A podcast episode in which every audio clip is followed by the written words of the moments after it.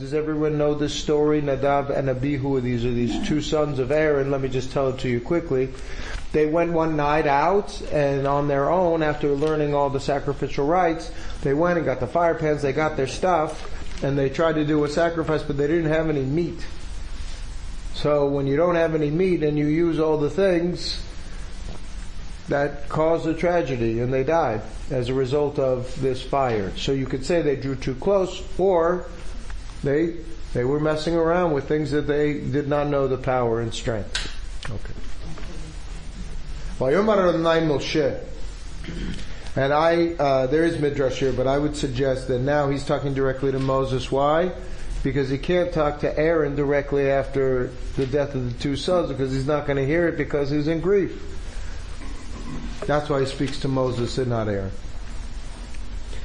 Daber el Aharon Tell your brother Aaron, he's not to come, b'chol eit el kodesh. He's not to come at will into the shrine behind the curtain. In front of the cover that's on the ark, below yamut. Because he may die. Because that's where I show up. So the first line uh, and this is something about sacrifice. You will not get it. You can't handle the truth.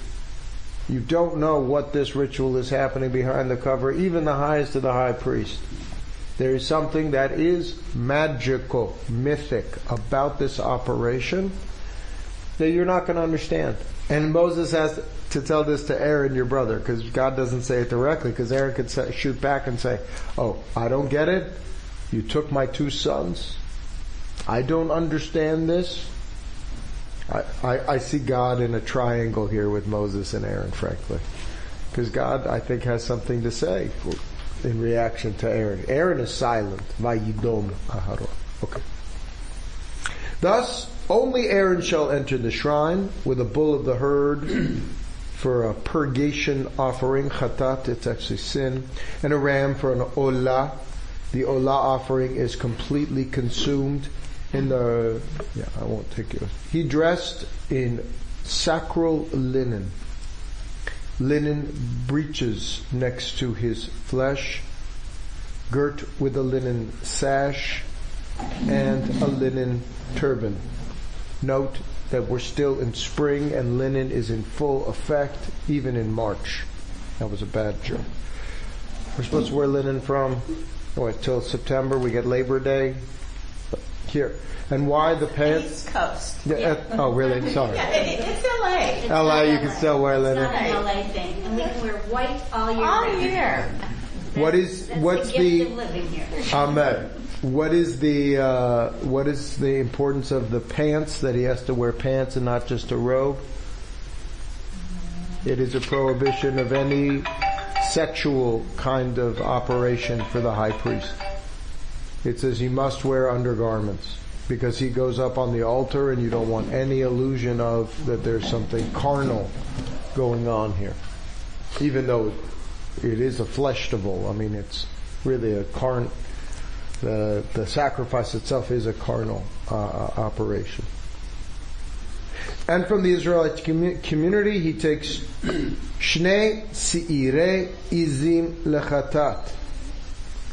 Then he takes two goats for this chatat offering and an ayil echad le'olah and one ram for this burnt offering.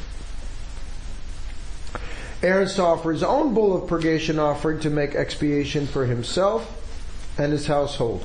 When I say priest and his household, what's surprising there in a modern context? He's a priest and he's got a household. What does that mean? He's not celibate. He's not celibate. He's married. And he's got a family. What's other thing if you think of a priest as a pure pope like creature that he has to make chatat for himself? What does that mean? Is Aaron blameless? No.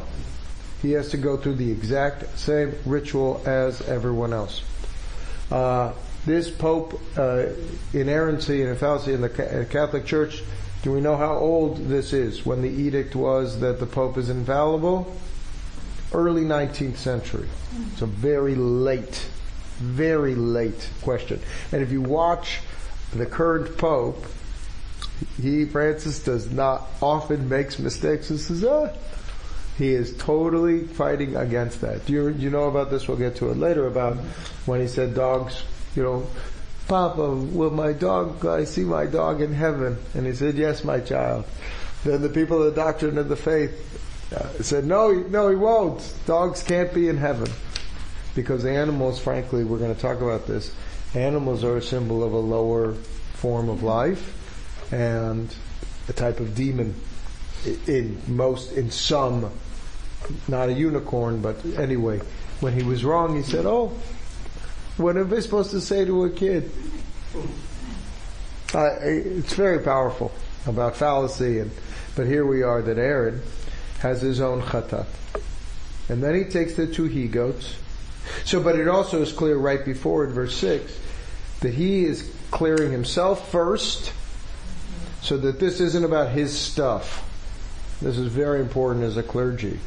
You've got to drop or therapist or anyone for that matter. If you're truly going to be there for somebody, can you drop out? And that's why he's doing his own ritual first for his household so that he could be present for the sins of the community. We're on uh, verse 7. Aaron should take the two goats and let them stand before Adonai at the tent of the meeting. And he should place goralot, lots on the two goats. One marked for Adonai and the other for Azazel. Now, goral means to cause. Now, it says here lots. What are you guys imagining when they put lots on each What of these? mean to cause? Uh, cause, goral, causations. Oh, okay. He puts two causations Yeah, on okay. them. Wh- What are you guys imagining? I, I'm not a Vegas person. What does it look like? It's kind of like drawing straws, but then just a mat. What is it? Just like almost putting two coins on, and it's heads or tails. And so he's got these things, and he's kind of covered them, and he like flipped a coin. Now what? And then the, just the next verse, and Aaron should bring forward the goat designated to, for God. So we're missing that operation. What in your fantasy, in your mind, what does that operation look like for the high priest? Help me just personalize it in your lives. When you flip a coin, what does it look like? Heads or tails. Yeah, that's the pshat. Yeah. But like, let's say, okay, your kids want to go to dinner, and one wants to go to sushi, and the other wants to go to pizza, and you want sushi. You're the priest, right? You're the dad. It's supposed to be a random choice. Right? Oh, absolutely, it's random. What's happening here? I mean, wh- what is this? Is he truly Aaron in this moment flipping a coin? Or is it trying to tell us that the two lots of life can go up or down depending on capriciousness or God's de- designation? It doesn't say that God came down and said, Aaron, choose this goat. I mean, this is actually a, it's a wonderful meditation. What we're going to do in meditation is this choice point of these two goats, of two directions that we can take. Uh, kind of. I, I th- well, this is the irony, I think, of kind of all religion. It's a choice point, but is it? It's goralot. Is it going to go this way or that way? And these are two goats, I believe, without blemish. It says no. Mm-hmm. Yeah. It just says two he goats. Just says two. But am I supposed to look? Am I like, uh, you know what? Uh, you guys following uh, the new candidacies uh, for all of these Democratic?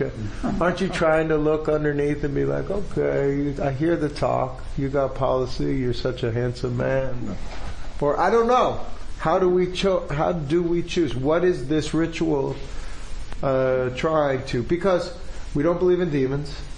I don't think we believe in ritual sacrifice in the sense that we used to, in the sense of like I'm giving up this God.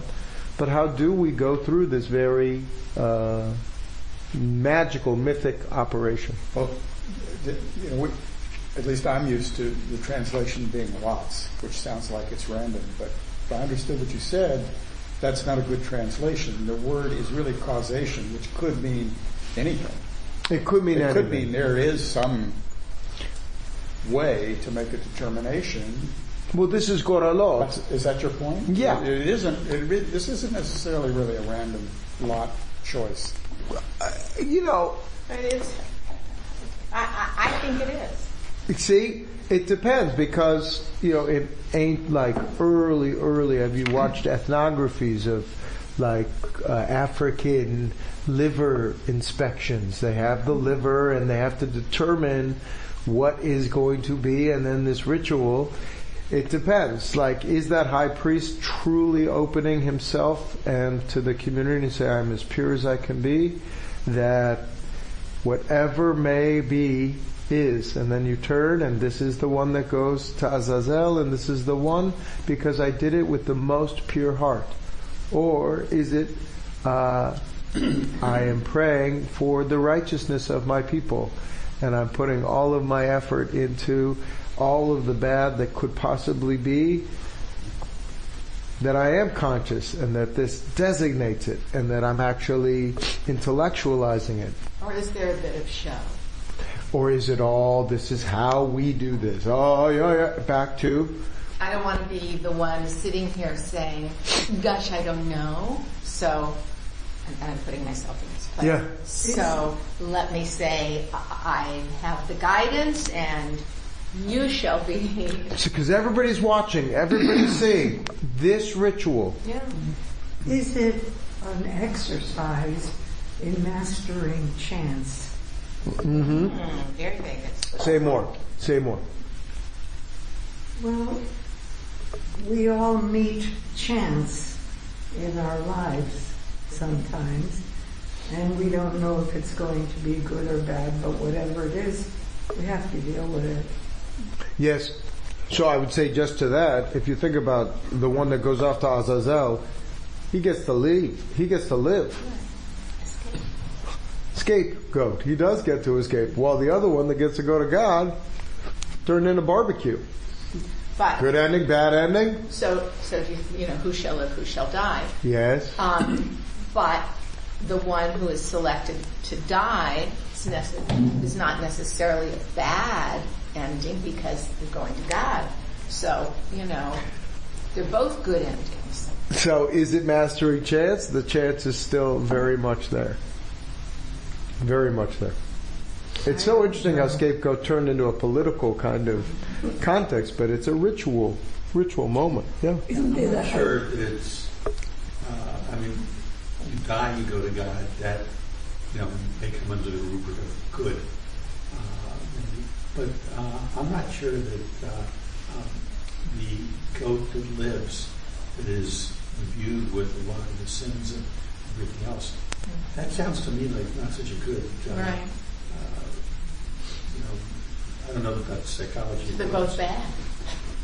Isn't there an implication that God has this channeling and it will be his choice ultimately which one goes to him? You know, I just, I, I think Midrash would say, of course, this is what Aaron is doing, is praying to God on high and saying, which one, which one? And it's just, and in fact, the Midrash says, you know, he has this shield of the stones with the names Yeah. of the tribes that literally, this is Ibn Ezra, the letters light up for him Yeah. and spell out like in a code what the language should be. Yeah. Narishkeit. For me. Narishkeit. I mean, if I read just the pshat of the text, which is, he should take two goats, and he puts lots on them. And then he should be the one forward designated by lot for Adonai. It doesn't say Adonai tells him which one.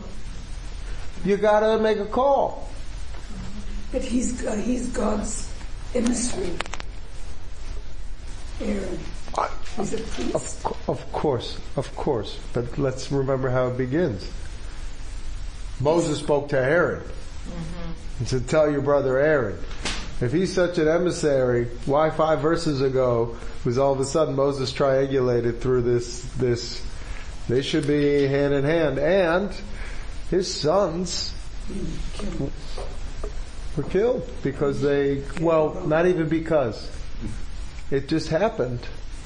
I think that's all in this narrative structure. And so I do want to return just back to that sacrifice, and I'm just going to challenge you. Does it even matter which goat it is? Or is it the fact that you go through this operation? Should I go to law school? Should I go to med school? My, my folks were really wide liberals. I could either go to med school, law school, or rabbinical school. I had three major choices. Well, what kind of choice is that? But we went through the operation, and here we are uh, at this moment. Uh, or to say yes. So let's let's read the ritual itself, and I do think that the the sanguine, the blood involved in the ritual of pouring out. It's such a imaginative, powerful ritual. So, Aaron brings forward the goat. I'm on verse 9.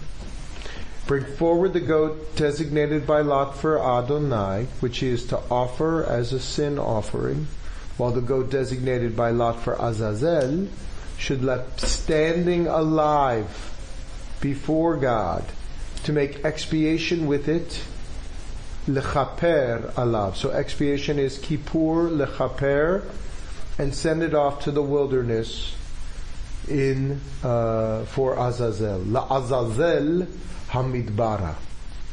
Now, Azazel. Do you see the Hebrew at the bottom line? Some midrash has switched the letters. Hmm? Do you see how strange it is? Azazel. Ayin, Zayin, Aleph, Zayin, Lamed. Very strange creature word. Almost. Aziz El means the strength of God. Yeah. Azazel is the furthest from God. But these letters are switched. So it is a, it is a type of goat demon. Why now is it so important? Just I want to get the pshat, the straight read right. Why is it so important that we don't sacrifice the Azazel goat? What would it mean if we did sacrifice that goat for Azazel? That, we're, we're living with Baal and you all those others. yeah, explicitly, you're sacrificing a goat to a demon.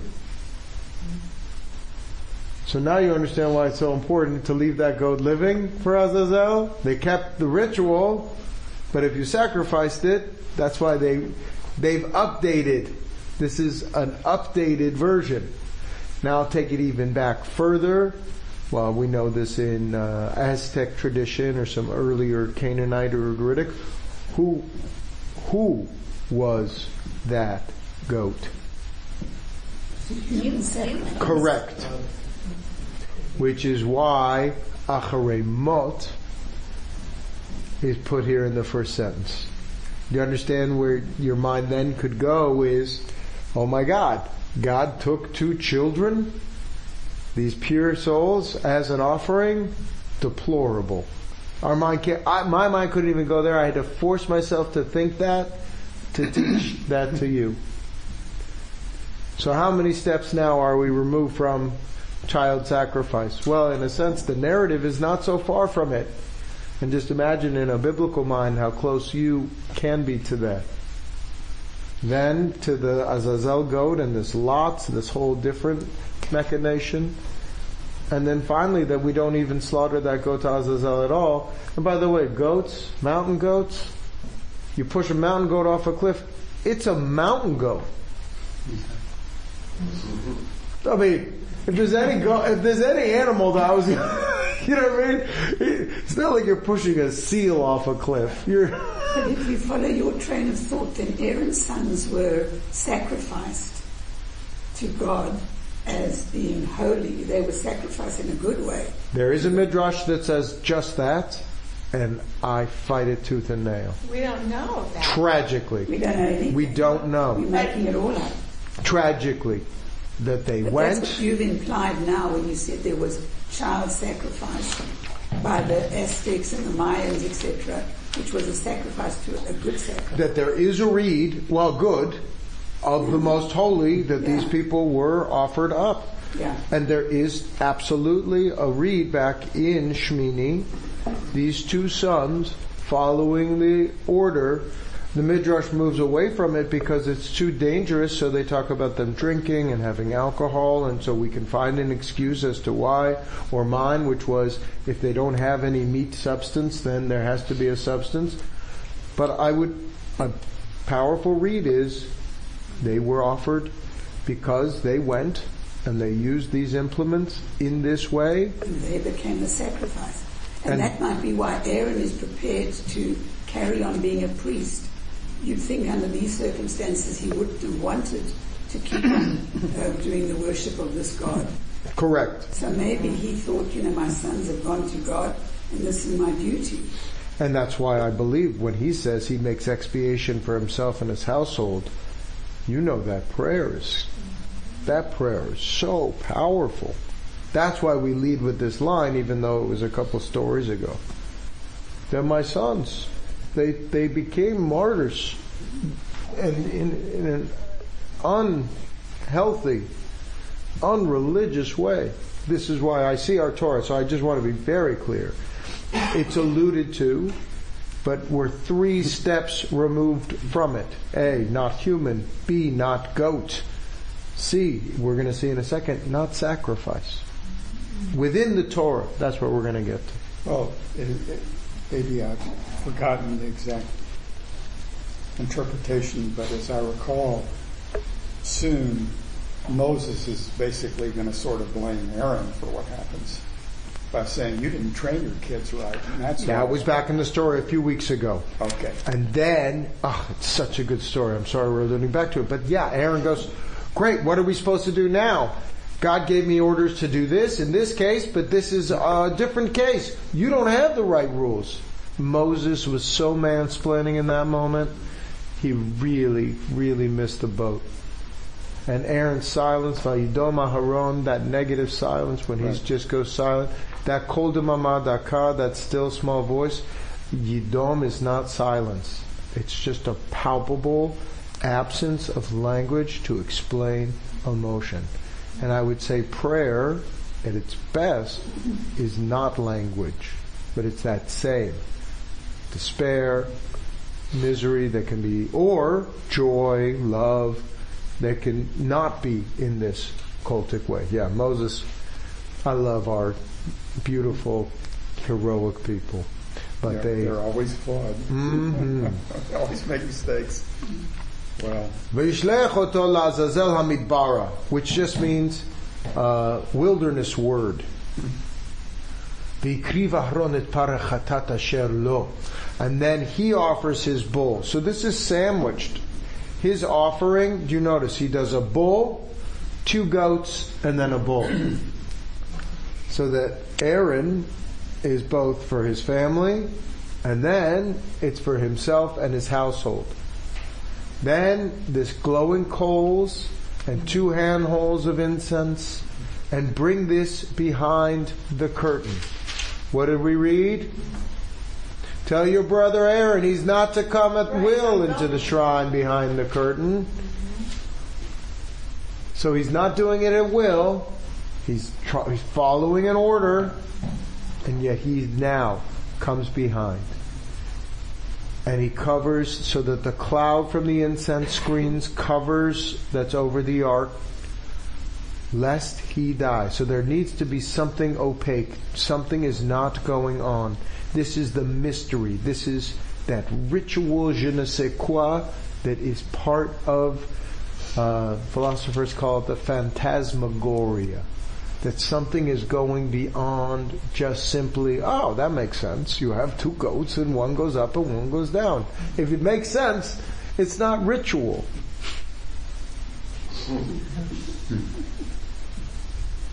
So, he takes some of the blood of the bull. He sprinkles with his finger over the cover on the east side.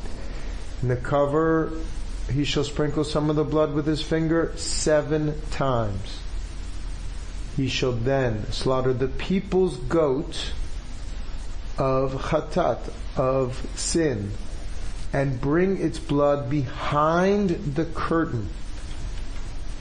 and do with its blood as he has done with the blood of the bull.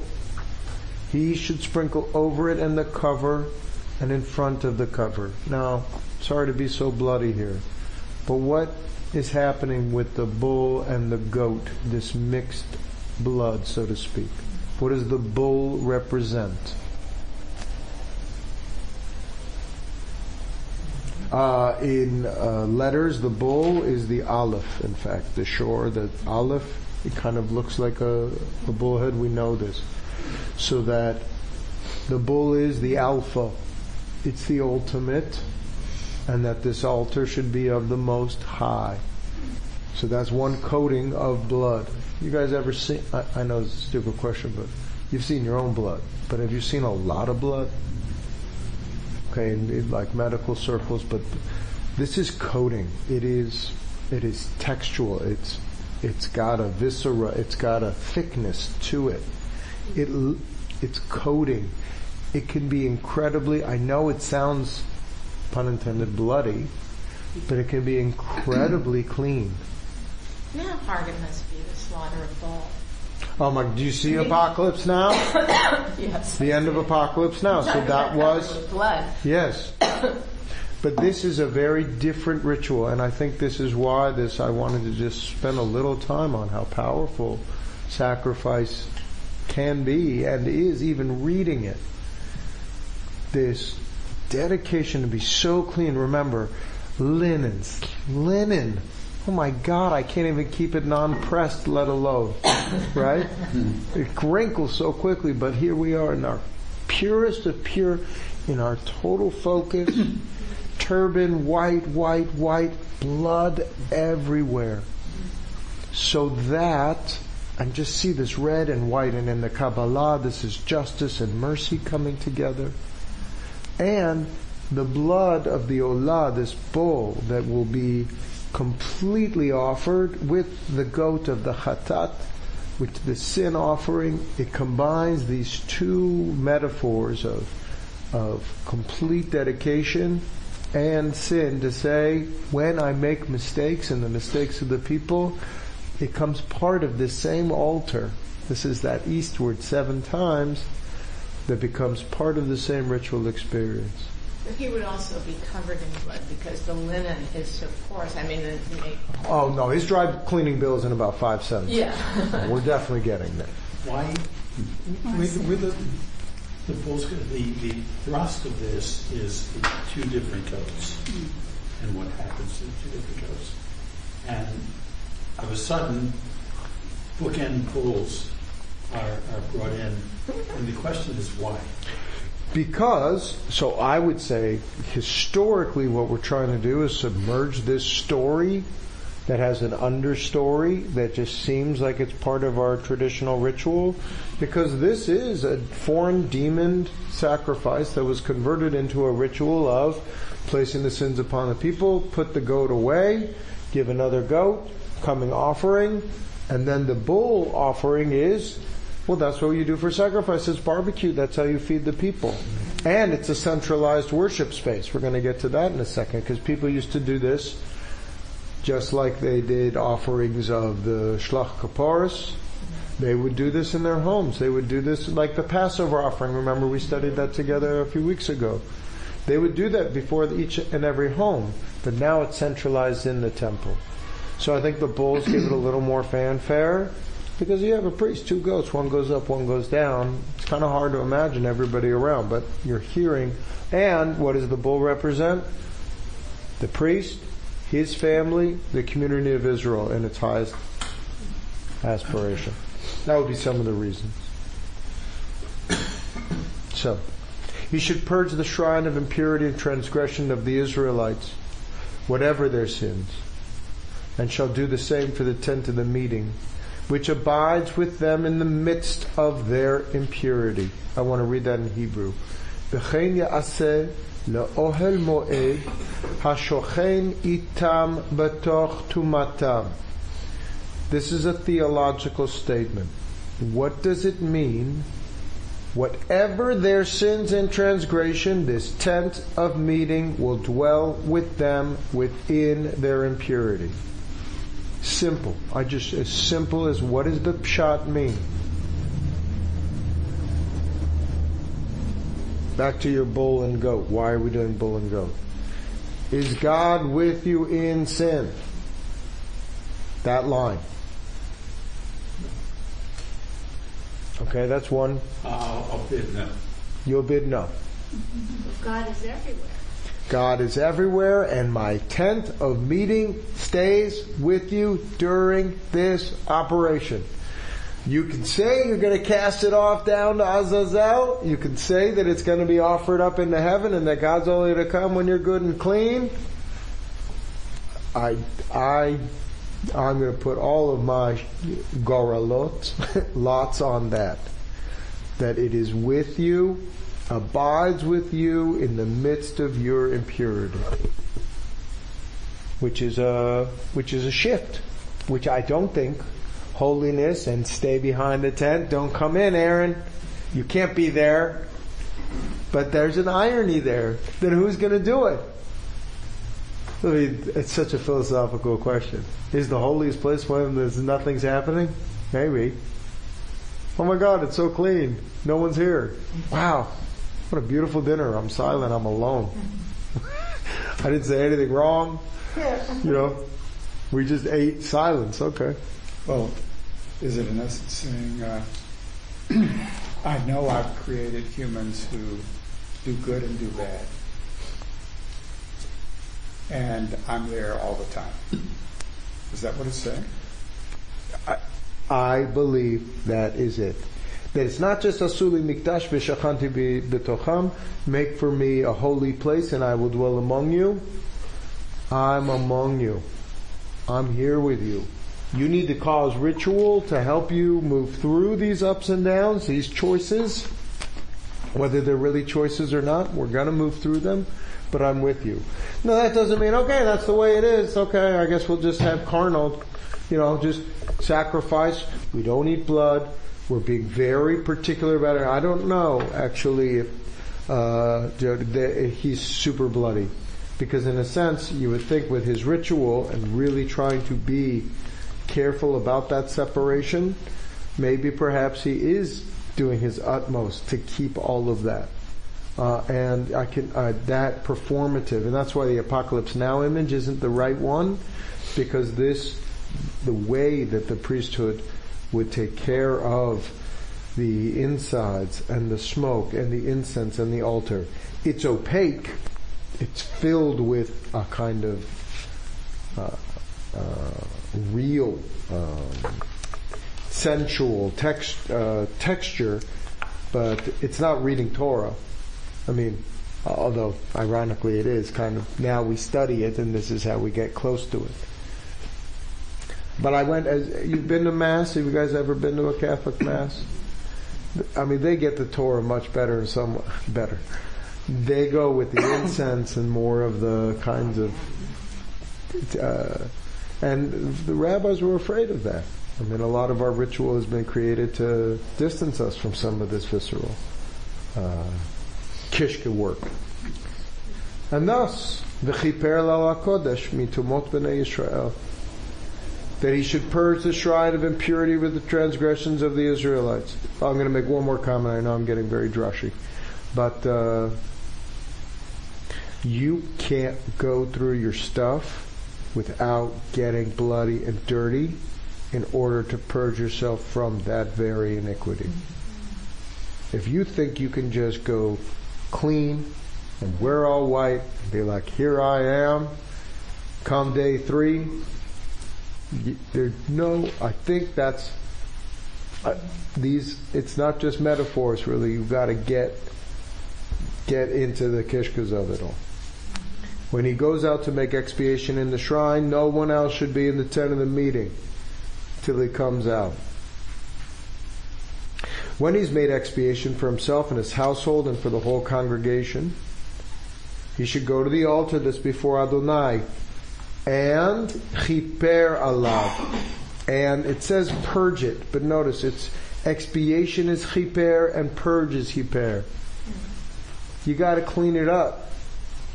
You gotta get messy You gotta make ritual and you gotta clean it up. Take some of the blood of the bull and the goat and apply it to each of the horns of the altar. And the rest of the blood, the rest of the blood, sprinkle with his finger seven times. Now, I used to think of this as dink, dink. I don't think that anymore. It's like buckets. I mean, but it's all of it's all of this. It's coating and it's coating and it's just totally. Uh, gosh, I guess the right word. It's emulsified. Something that is stone, this earth, this altar, this stone. And thus he should purify of the defilement of the Israelites and consecrate it. Freud was very uncomfortable with all of this. But I think it's extremely Freudian that you take your kishkas, you put your guts on the altar, you use that as this kind of mapa, almost like a blood tablecloth of your life, and that's how you say, okay, here's my clean. So when he's finished purging the shrine, the chila mechaper et hakodesh, so the Hebrew's much better, kiper, the, the live goat should be brought forward. And then he brings both hands on the head of the live goat, confess over it all the iniquity, sins, and transgressions of the Israelites, whatever their sins, putting on the head of the goat, and it is sent off into the wilderness through a designated uh, agent. Biyad ish iti hamid bara. Help me with that. I wrote a short story about this guy. Who is he? The priest got to stay in the house. Who's this designated agent? What's he doing? I mean, just use your imagination. Who is this designated agent? He's a translator. He walks through different worlds and he has to be a carrier of multiple things at once. He needs immunity, he needs power, he needs humility. And he's actually going down. I mean, is he going to meet Azazel? Is he going to be like, look, demon, I know we used to sacrifice for you, but we're bigger than that. Here, the goat, don't kill him. Is he protecting the goat? Is he making sure the goat gets there? Is he making sure the goat doesn't come back? I see this as the uh, kind of a whistleblower. I see him as someone that's designated agent. He's got to represent. He's taking all of the sins of these people and bringing it down and coming back. He's he's bearing witness down to Azazel. Is he going? Is Michael going?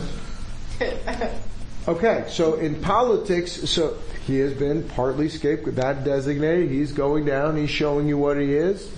Or is it Michael Lewis or some of these other authors? Or is it William Barr? Or is it Mueller who's the one who's coming? It's a very interesting argument. But we're Isn't, gonna, it- isn't, isn't that really a reference also for the Christians would use it as a reference to Christ? He took on the sins. Died for us. He became the scapegoat. He died for us. So, absolute. So this is Rene Girard, that modeling. I believe that the sacrificial lamb slash goat is the one that went up. This one is different because he's being cast off. You're right. You see what I'm saying? Yeah. And he's struggling through. Yeah. He's the He's one, right, freed, quote unquote. He. It's almost like the designated agent taking the stockbroker from Lehman Brothers and bringing him back to the, you know, Cleveland and being like, do you remember? Like, this guy used to work here. You know, And- yeah. there was a, and I only say this because you're so familiar with pop culture, but there was a Twilight Zone, I think it was, if- for those of us old enough to remember Twilight Zone. And there was It's coming back. Oh, well, it was called The Sin Eater.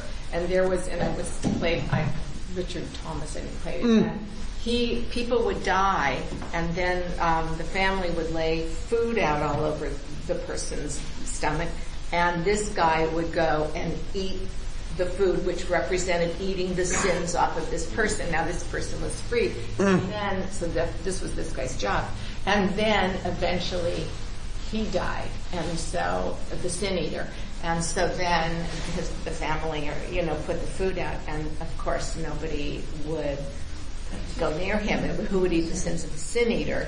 So I can't help but think of Yes. this with this goat that's carrying all these sins.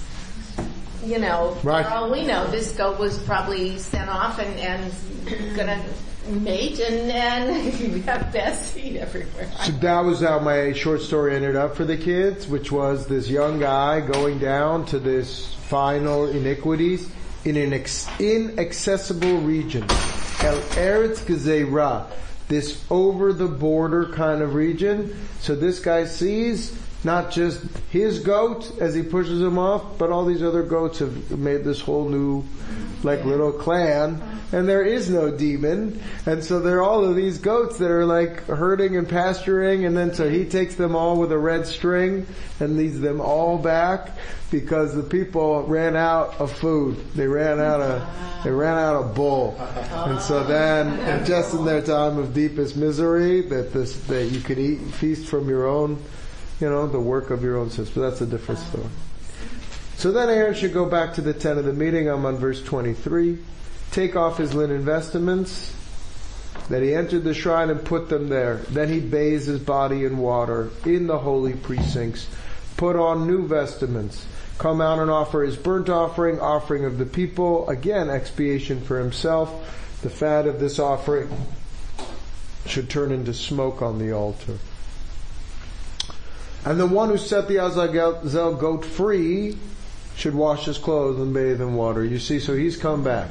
And it's clear that it's not Aaron. And it's also, it's not saying it's a priest.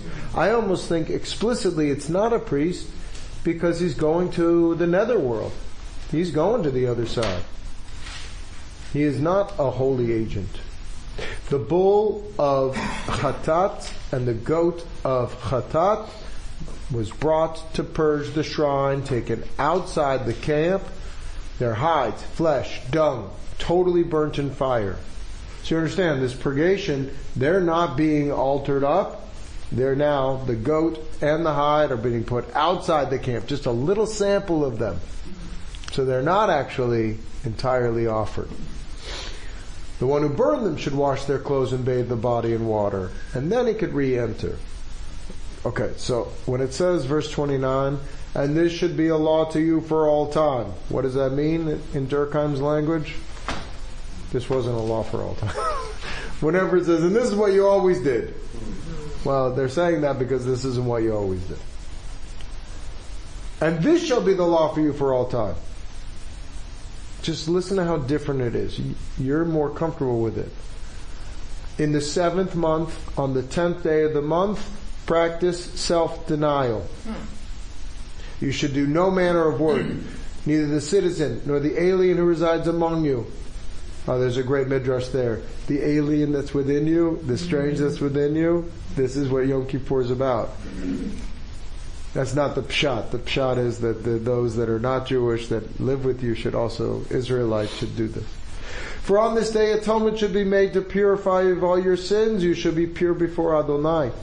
It should be a Shabbat of complete rest. You should practice self-denial. It's the law for all time. Right? The priest who has been anointed and ordained to serve as priest should make, in place of his father, should make expiation. Now we're already talking about next generations. He puts on the linen and the sacred vestments, purge the innermost shrine, purge the tent of the meeting and altar, make expiation for the priest and all the congregation. This should be a law, third time, right? There, verse 34. This should be a law for all time, to make atonement for the Israelites and for the sins once a year. And so Moses did as God commanded him. What just happened? Well, can I ask a question? So Please. We're talking about this is happening on the seventh month, the tenth day of that month, Yeah, and what we're talking about here is Yom Kippur. correct.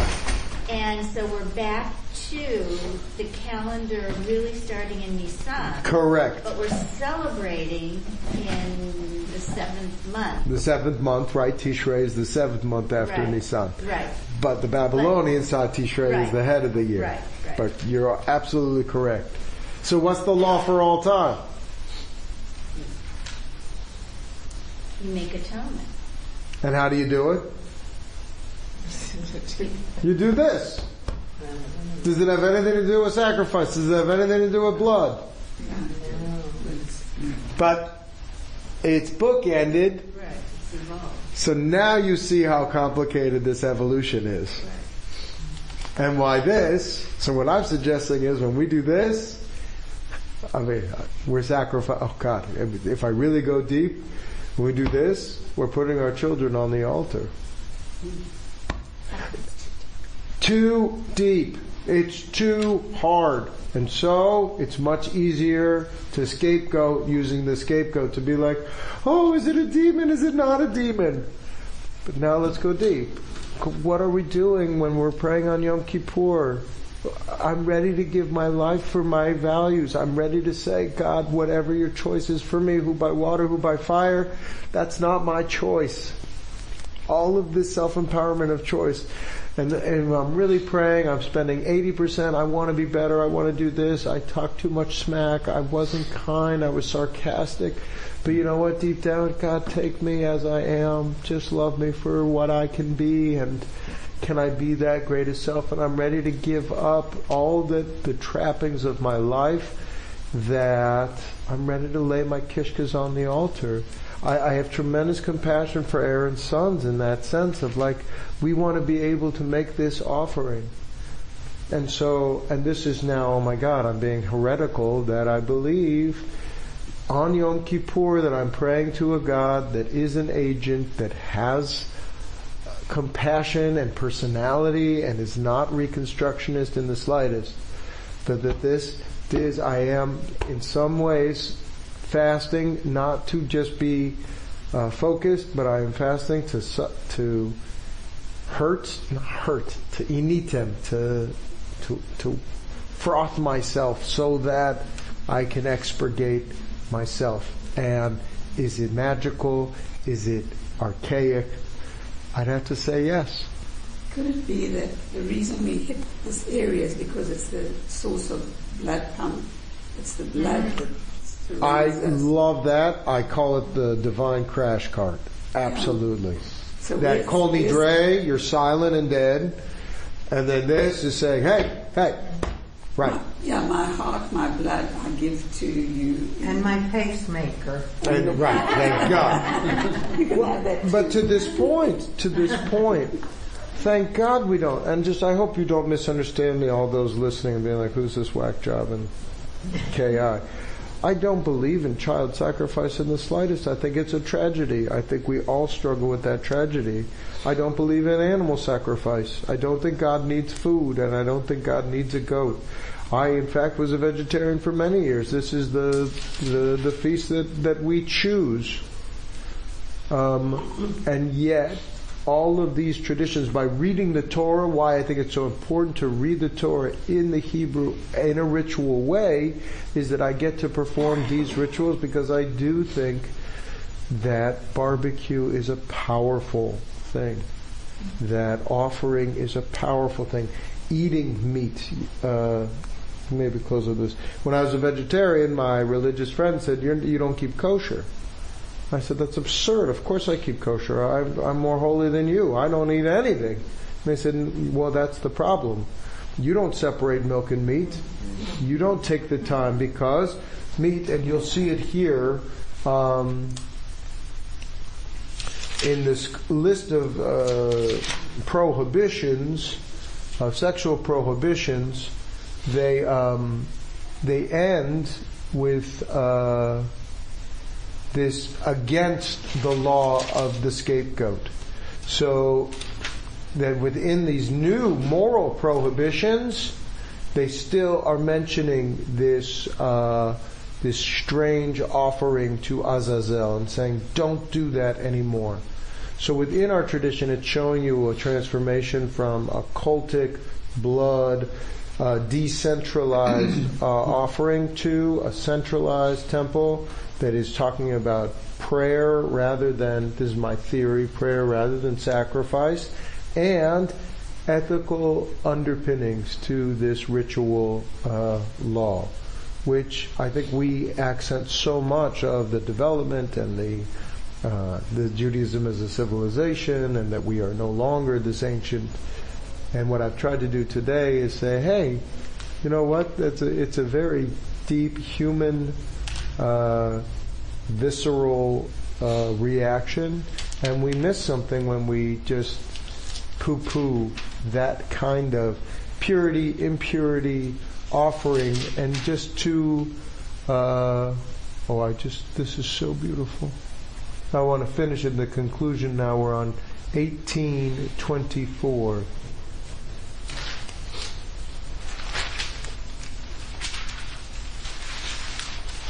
Yeah.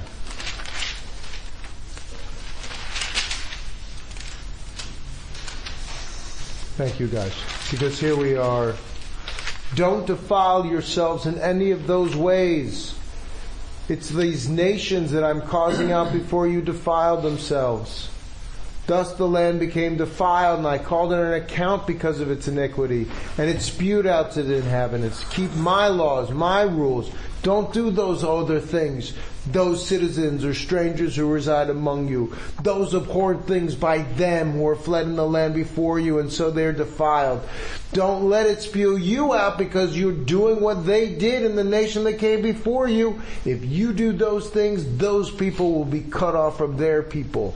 You'll keep my charge not to engage in any of these practices before you, and you don't defile yourselves through them. I am the Lord your God. Hmm. Now I'm going to drop the final bomb. What did that text just do to the other nations that aren't Israel? What did it turn them into? Second class citizens. Not just a second class citizen, scapegoats. Yeah. Mm-hmm. I read the end of this parsha in a tragic way. It had nothing to do with anybody else. Our Yom Kippur ritual, what I do. I'm not trying to go off and, and pray to Azazel. I'm simply trying to find a, a midst of expiation for my community to be better, to be holy. What happened to the language of you should be holy because I'm holy? That's acharimot Kedoshim. But what it ends with is, ah, those guys, watch out for them, watch out, don't ever be part of that. They do this, they do that. You know what truth is? We did too. You just saw that we had a process from demonization into a cultic ritual that is now simply abstaining from sacrifice. So we have to be very aware of our own. I see the Torah as a beautiful counter narrative to some of the own divine and human limitations. And but if we simply moralize ourselves into the modern character, I think we miss why people love football and Game of Thrones, and also the constant need to look elsewhere for the problems that are really facing us uh, today.